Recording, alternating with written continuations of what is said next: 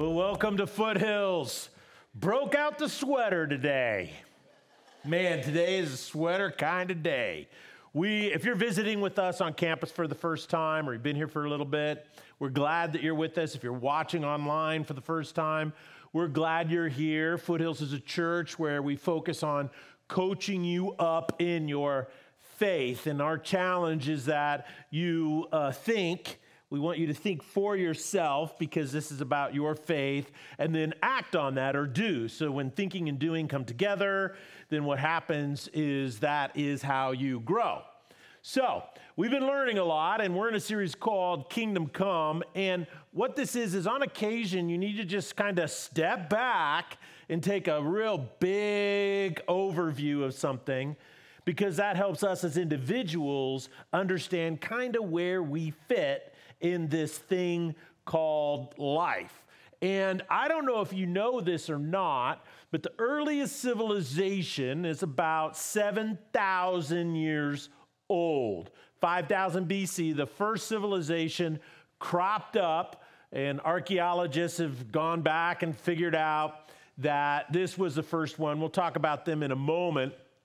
But over that seven thousand year period, historians have figured out there's only been 238 years of actual peace in that 7,000 year period. That means just over 3% of the time the world was at peace. So, over 96% of the time, people, countries, nations have been at war.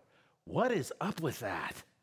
I mean, you think about that. Over 96% of the time, people are at war killing one another.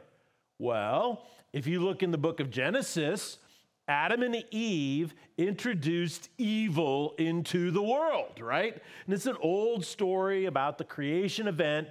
And the point of the creation event in the book of Genesis is recorded by Moses was to kind of give us a picture of why life is the way it is, kind of the origin story. And what's interesting is Adam and Eve introduce evil into the world, right? To this reality, this space time continuum. And what happens is the very first consequence of this in Genesis chapter 4 is what? The story of Cain and Abel. And what does Cain do? He kills his brother. And this pattern has not changed.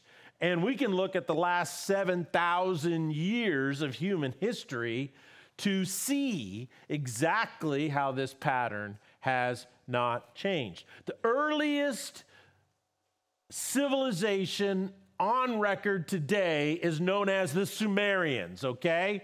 This is Sumerians, and they were about, uh, about 5,000 BC, so 7,000 years ago.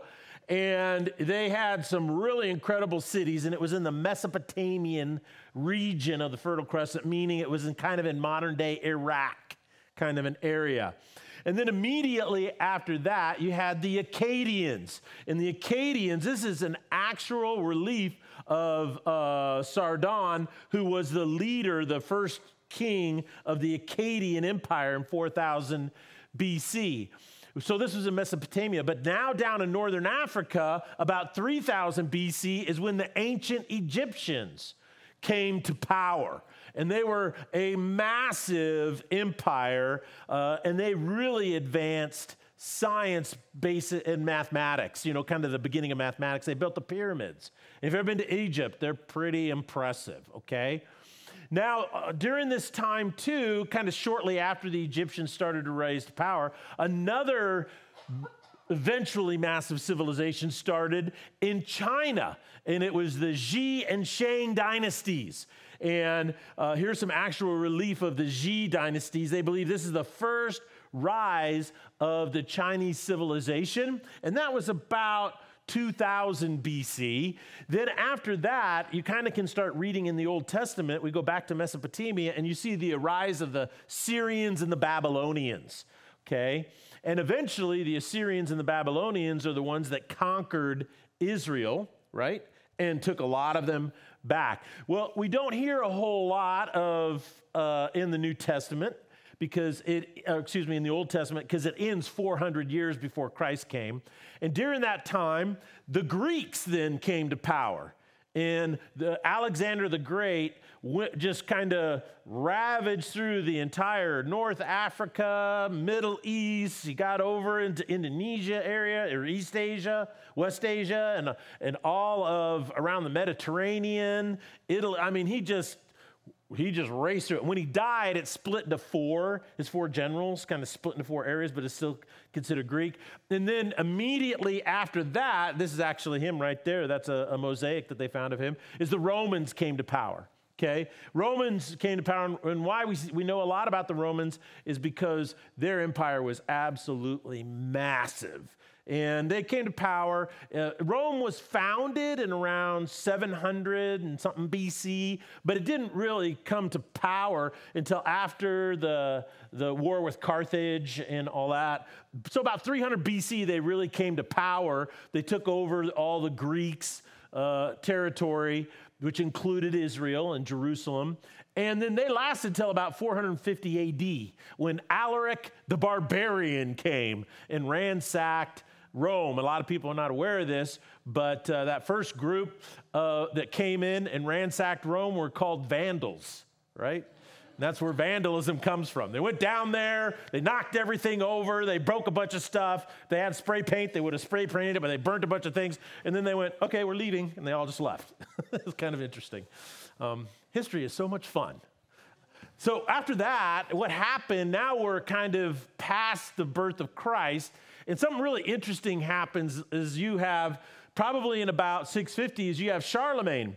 And you know how we get Carolina and all those all these words came from Charlemagne's empire. He tried to reestablish the Roman Empire, but under Christianity. He called it the Second Holy Roman Empire, and it was massive. It, it encompassed all of Europe and uh, all of the states on the, on the north of the Mediterranean around 650 AD. Meanwhile, what was going on down in the Arabian Peninsula were the Islamic caliphates were just basically growing. First, you had the Umayyad one after Muhammad died, and then you had the Abbasids. In the, uh, the Abbasid Caliphate, uh, here, here is one of the caliphs. They, they, they were really great builders, particularly of military installations.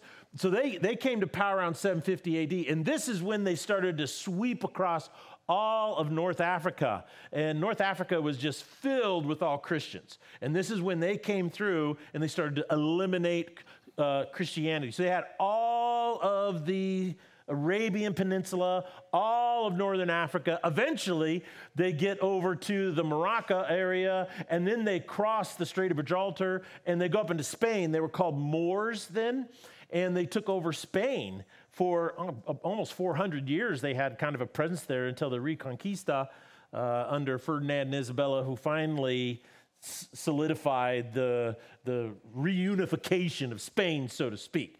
So that's going on. I know, you know, the danger of telling you about all this history is your eyes start to glaze over in your head, but I can't help it. I like it, right? But it's important for our discussion today, all right? So the, the, uh, the Abbasids, though, were destroyed, not by the West, but they were destroyed by who? The Mongols. Genghis Khan and the Mongol army was unbelievable in what they achieved. When you think of land mass, it was probably one of the largest empires because of just the massive amount of land that they covered. And one of the things that was so amazing, and why they're so devastating, is because they had developed, uh, they, they had these horses, and their horses were small. They weren't these big, huge horses. They were very small horses. And the guys tended to not be very big. They're all under five six, I think. But they, they developed a short bow that they could shoot with deadly accuracy. And so it was an armed cavalry.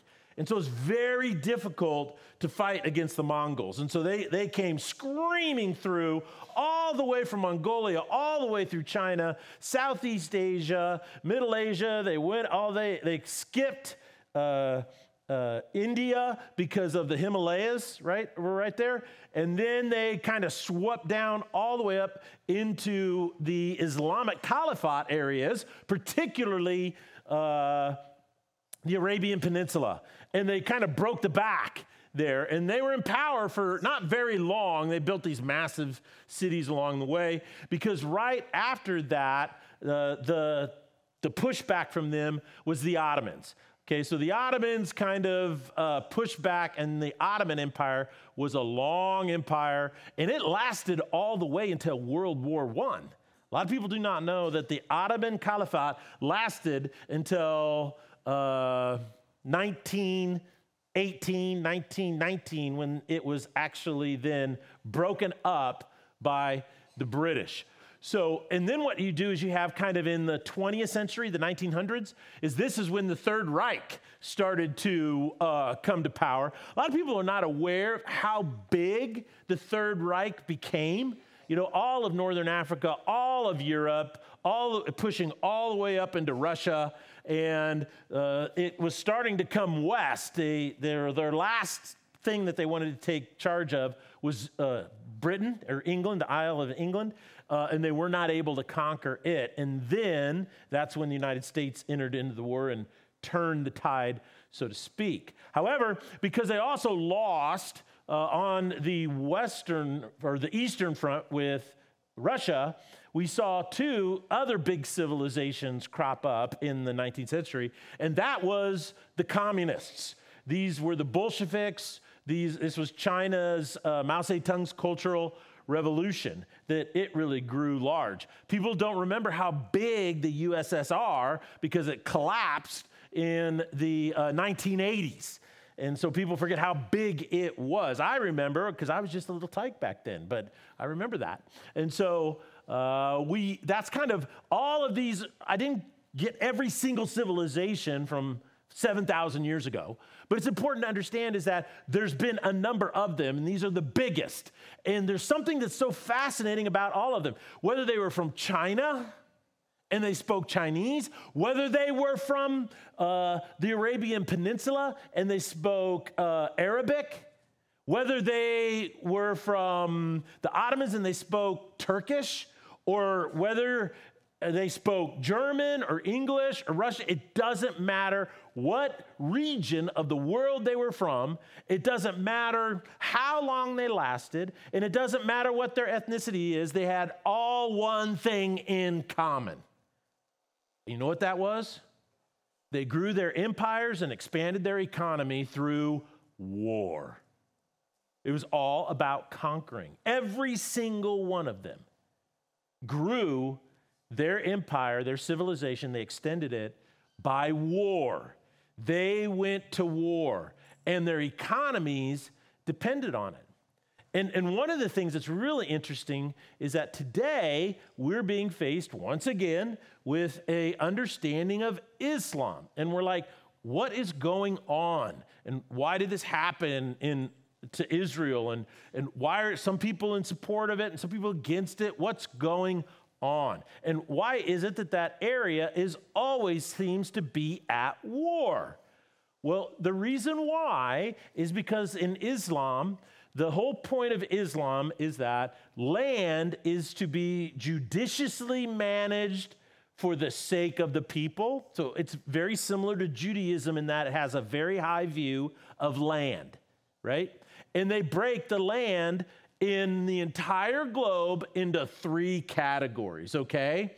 First is Dar al Islam, and this basically means all the land that has come under Islamic control, all right? It is under Sharia law. Today, there are 41 Islamic nations in the world, and the majority of them employ Sharia law. Then there is Dar al Sur, and this is land that is in a subjective, submissive treaty with all of the nations that are Dar al Islam. So this is, there's not any, really many of these at all. He says, then everything else in the world is Dar al Harb, and this means war. It, it basically, Dar al Harb is the simple point is that these are territories, uh, this is land, this is nations that have rejected the call of Dar al Islam nations to submit to Islam. So if you refuse as a nation to submit to Islam, you are Dar al Harb. And the Quran and the Hadiths all teach that Islam's major goal is to subdue all Dar al Harb so the world becomes Dar al Islam. That is their expressed goal. And today, many, according to Pew Research, Muslims believe that their economic hardship is because they are not conquering Dar al Harb. And so this is why you see so much, because it's taught in, uh, in their schools. Uh, it's, that's kind of the point of their belief system. And I think there's a lot of misunderstanding about that, that people don't really understand that that is their expressed religious belief. And so they pursued that in some form or another. So here's my question for you today. I know that was a long introduction, but I do have a point. Please track with me if we are in a spiritual war that's playing out on this earthly battlefield, right? As followers of Christ, we're told that the kingdom of God is to expand. How do we do that? What is our strategy? If every civilization since the beginning of time that we have records of have expanded through war and conquering, right? And if Islam's primary goal, and you look at their history, it's not hard to read. You can just Google it real fast. Even Google won't filter it. Um, what happens is you could just see every area that they've taken over, they've done through military conquest. So if that's the case, then we're in a spiritual battle. Then shouldn't we all be going out and buying AR 15s and getting ready to expand the kingdom of God? Is that how it's supposed to be? That's our question. Well, what's interesting is when it comes to the kingdom of God, he told, Jesus told us exactly how we are to fight the spiritual battle and expand his kingdom, and it just might surprise you. Let's read the scriptures. Starting with Matthew chapter 28. This is after Jesus Christ rose from the dead. This is, he appeared to the disciples on numerous occasions, and then he calls them to what Matthew calls the mountain of ascension, and this is where he comes and he ascends into heaven, okay? And in verse 16 of Matthew chapter 28, the last chapter of this gospel, it says, Now the 11 disciples proceeded to Galilee to the mountain which Jesus had designated. And when they saw him, they worshiped him. So, you see, before the disciples thought he was just a man, but now they'd seen him resurrected and they believed he was, but now they know he is God because they have seen his resurrected body. It says they worshiped him. So they all believe that he is God. And then they, Matthew says something so interesting to me. He says, they were doubtful. Some were doubtful. Well, what were they doubtful about? What were they doubtful about?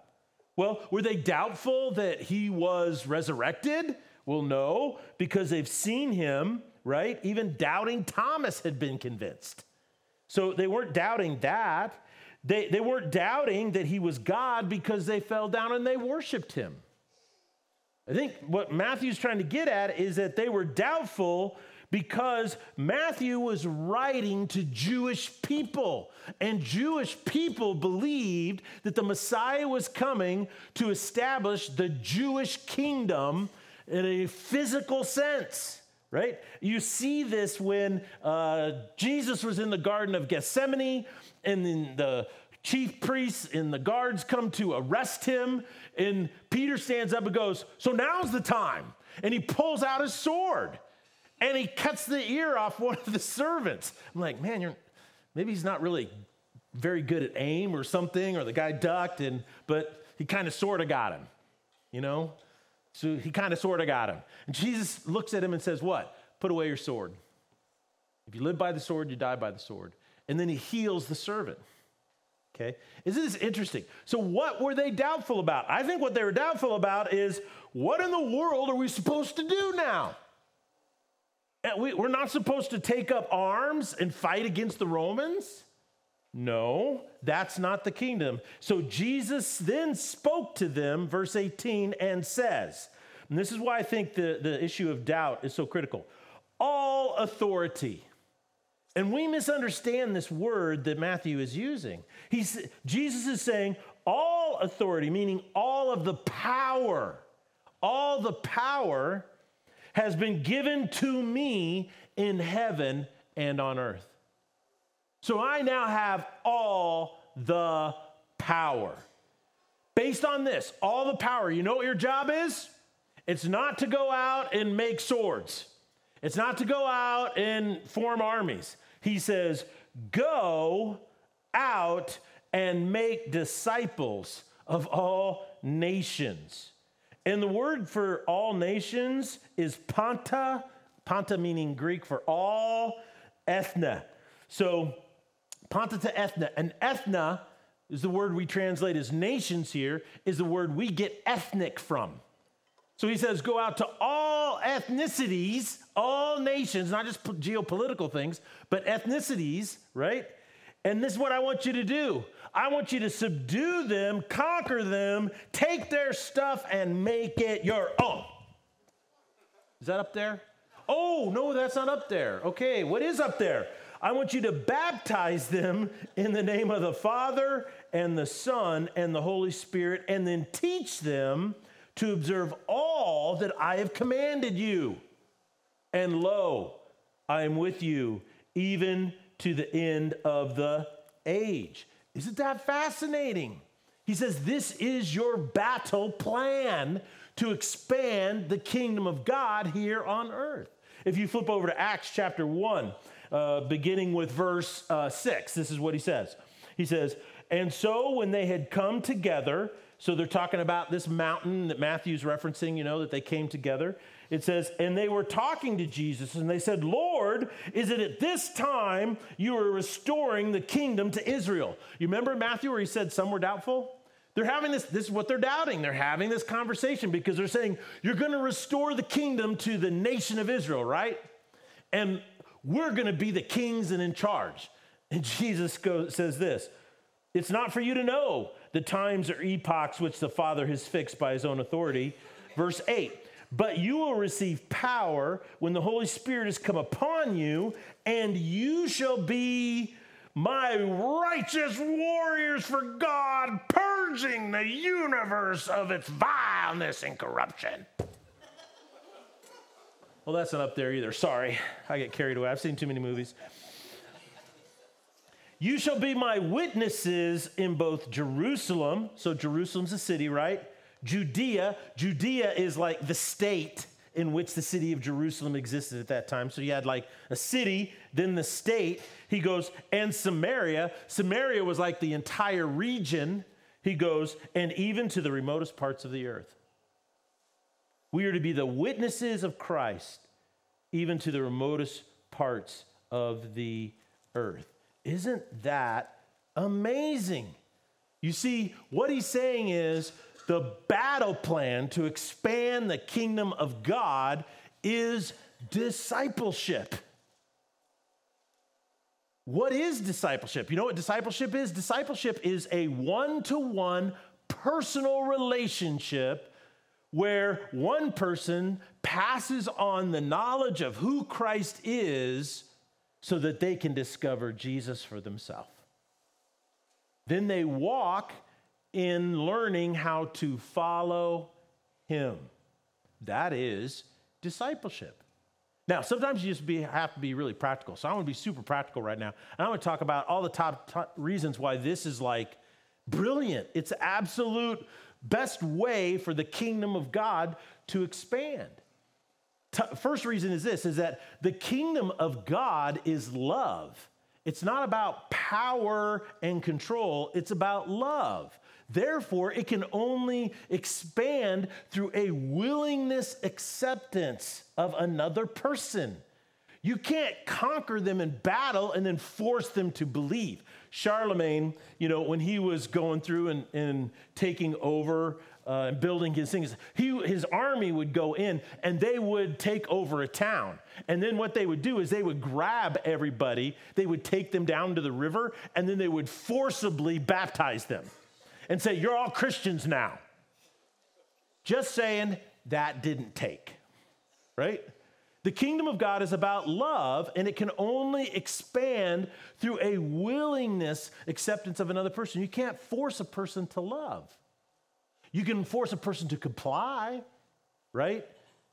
You, you can't, but you can never force someone to love. That's something they must give and participate in their, with their own free will. In John chapter 13, uh, beginning with verse uh, 34, he says the following Jesus, a new commandment I give to you that you love one another, even as I have loved you, that you also love one another. This is how all men will know that you are my followers, you are my disciples. And what did Jesus say we were to do? Go and make what? Disciples. This is how people will know that you are my disciples. Not by your uniform, not by the buildings you build with giant crosses on them not by your music and how cool it is and how awesome it is, not by your political positions. He says, This is how people will know that you are my followers if you have love for one another. So, how can we invite people to be disciples of Christ when the kingdom of God is all about love if we don't use love as the primary way to invite them? See, that's the point, is that discipleship is brilliant because it doesn't matter what's going on politically or geopolitically. Nations could be at war. It's always possible for you to love another person. The other reason uh, I think this is so important to understand that it's an act of love is when you say today in America, if you say, hey, I would like to be involved in discipleship with somebody, what you're actually saying is, I'm going to give my time, I'm going to give my energy and my attention to another person in order to help them grow their faith.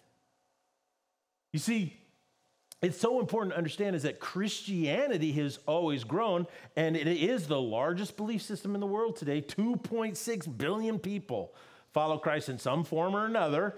But what's really interesting is it's all about a voluntary invitation to follow, it can't be forced.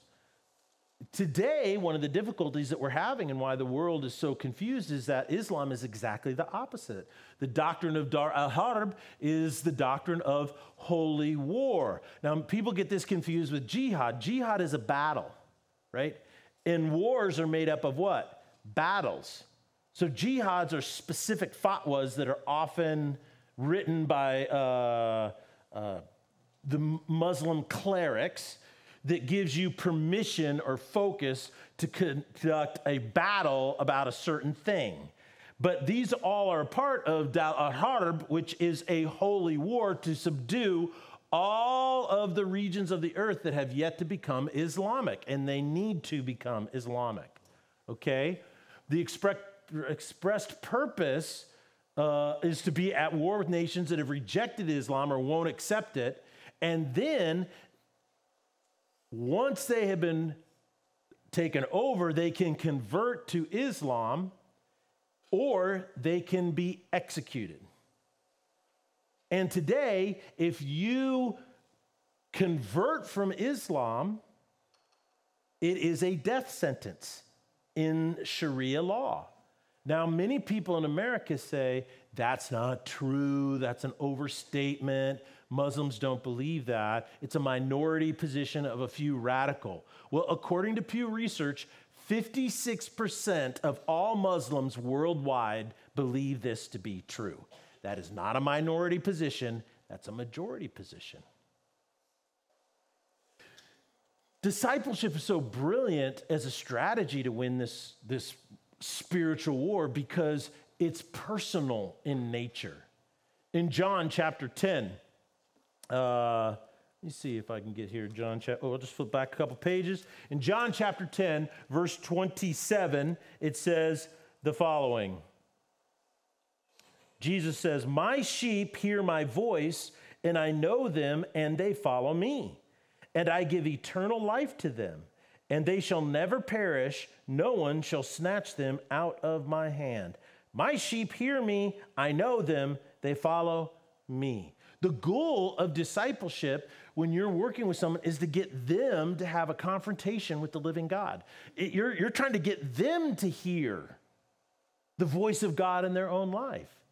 You know, my greatest fear in doing this, what I do is that when you have a confrontation with God, when you hear Jesus speak to you, that his voice sounds even remotely close to mine.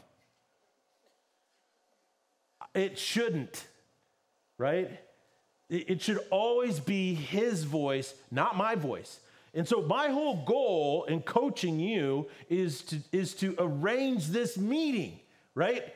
It's, it's you know, uh, uh, like on, on a side note, you know, some one of the joys of being a pastor is matchmaking. You know, is you get to find a couple of people say, hey man, if I can get them too, maybe they'll fall in love, or man, they'd make a great couple together. You know, and so you can kind of maneuver around in the back uh, background and try to get all this stuff going. Some people call that manipulation. I call it fun. Um, you know, you're just kind of trying to get going. In, and what you do is you just try to get them together because if you get them on a blind date, you know, that's so awkward and, and sometimes you can't get through. All, so you're trying to figure out, hey, maybe we need to do like a service project or maybe we can go on a missions trip and we get these two on there and they'll start talking and you'll do all this stuff. So that's kind of fun, right? But you know what? You can't make them fall in love. And so you really can't take credit. And that's kind of what preaching is. It's, it's to help you fall in love with Christ. And that's what discipleship is, is to help the other person have a personal relationship with God. The kingdom of God grows when a person comes to faith in Christ personally, not just intellectually, but with their heart. The other thing about discipleship that I think is so brilliant is that it's absolutely and incredibly flexible.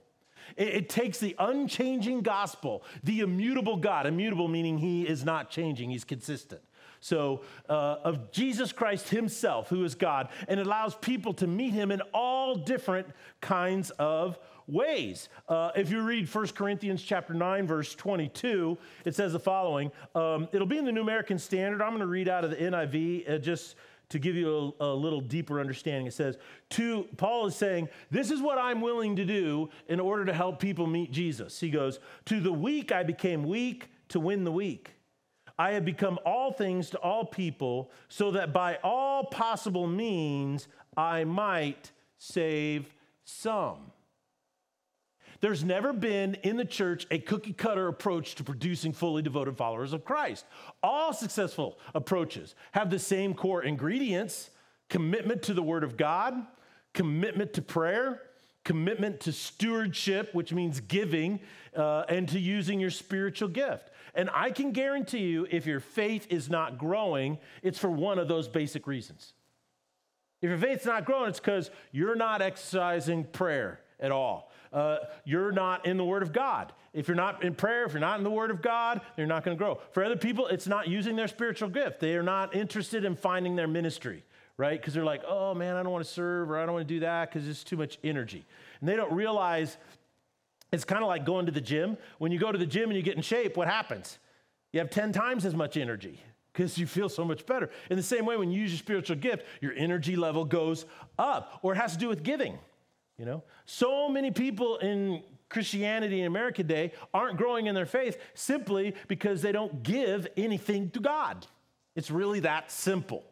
So, the next thing that makes discipleship so awesome and is a battle strategy to win the spiritual war is that discipleship is all about coaching, right? Uh, when you lead with coaching, you're not trying to exert power and authority over a person, are you? What you're trying to do is help them get better in their own faith. Listen to what Romans uh, chapter 10 says. It's really interesting. Paul is talking about leading his Jewish nation of Israel brothers and sisters to Christ, and they're resistant. And he says, Brothers and sisters, my heart's desire and prayer to God for the Israelites is they may be saved. I want them to be saved. He goes, For I can testify about them that they are zealous for God, but their zeal is not based on knowledge. Since they did not know the righteousness of God, meaning the righteousness that comes from God through faith in Jesus Christ, he says, they sought to establish their own righteousness and they did not submit to God's righteousness. In other words, they didn't receive God's gift through Christ, they rejected it. And what did they do? They tried to create their own. You know, what's really interesting is that uh, we have a large uh, Latter day Saint community. Uh, with all the influx, it's getting smaller. But the, my, our approach has been we love the Latter day Saints because they have a zeal for God. They just don't have a zeal for God in accordance with knowledge. The knowledge they have is false, but their zeal in their heart for God is real. That's exactly what Paul is saying about the Israelites. It's exactly what's true about LDS. It's, it's what's true about Muslims right? One of the things that we do as a church that's so odd is that we are we're, we're a really weird church. If you don't if you're watching for the first time let me give you an idea of how strange we really are.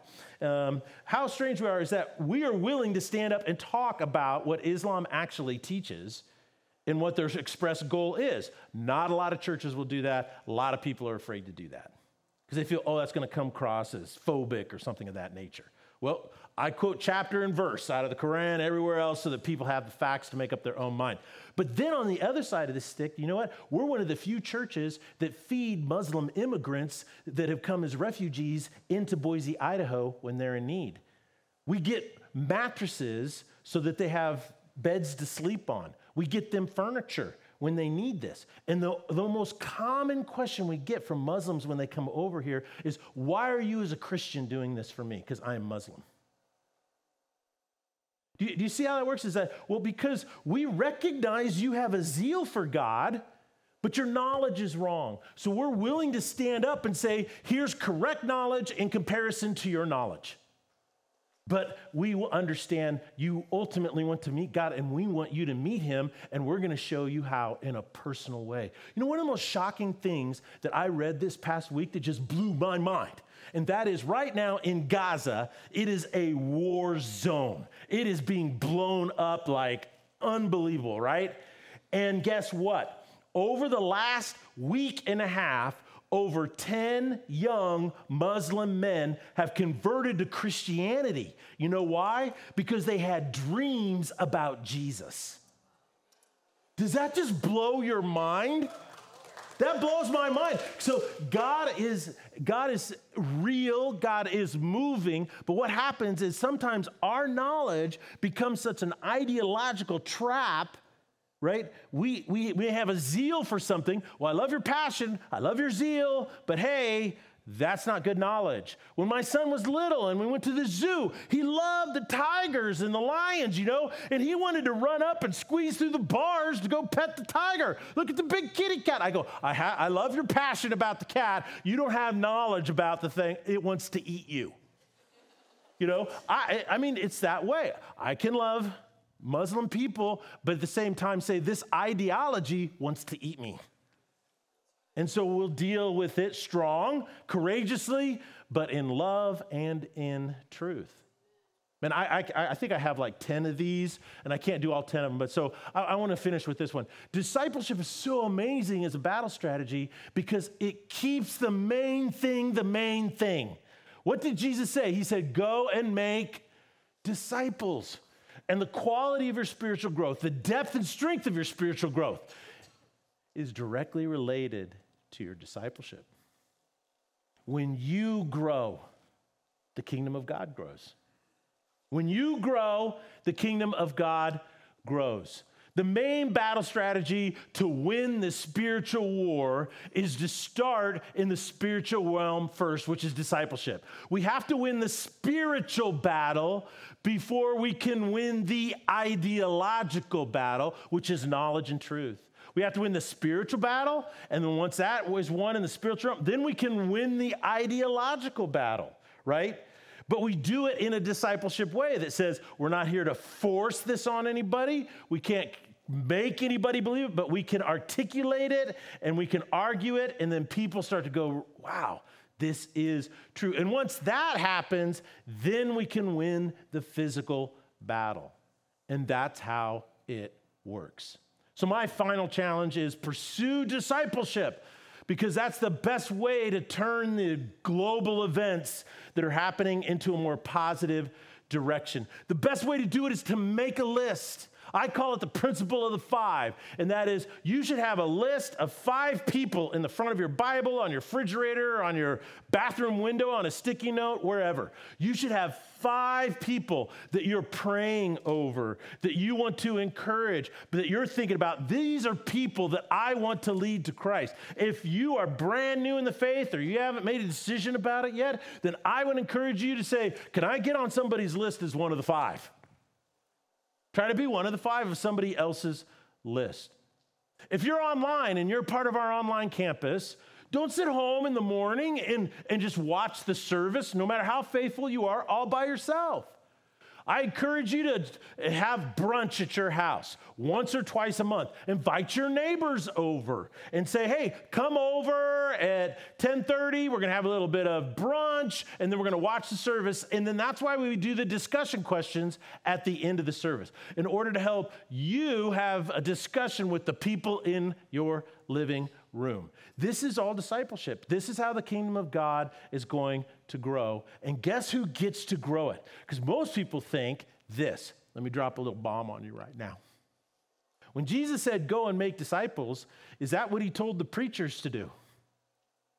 Is that what he told your church to do? Or is that what he told you to do? Let's stand for closing prayer. God, you always are right, and it's awesome. Amen.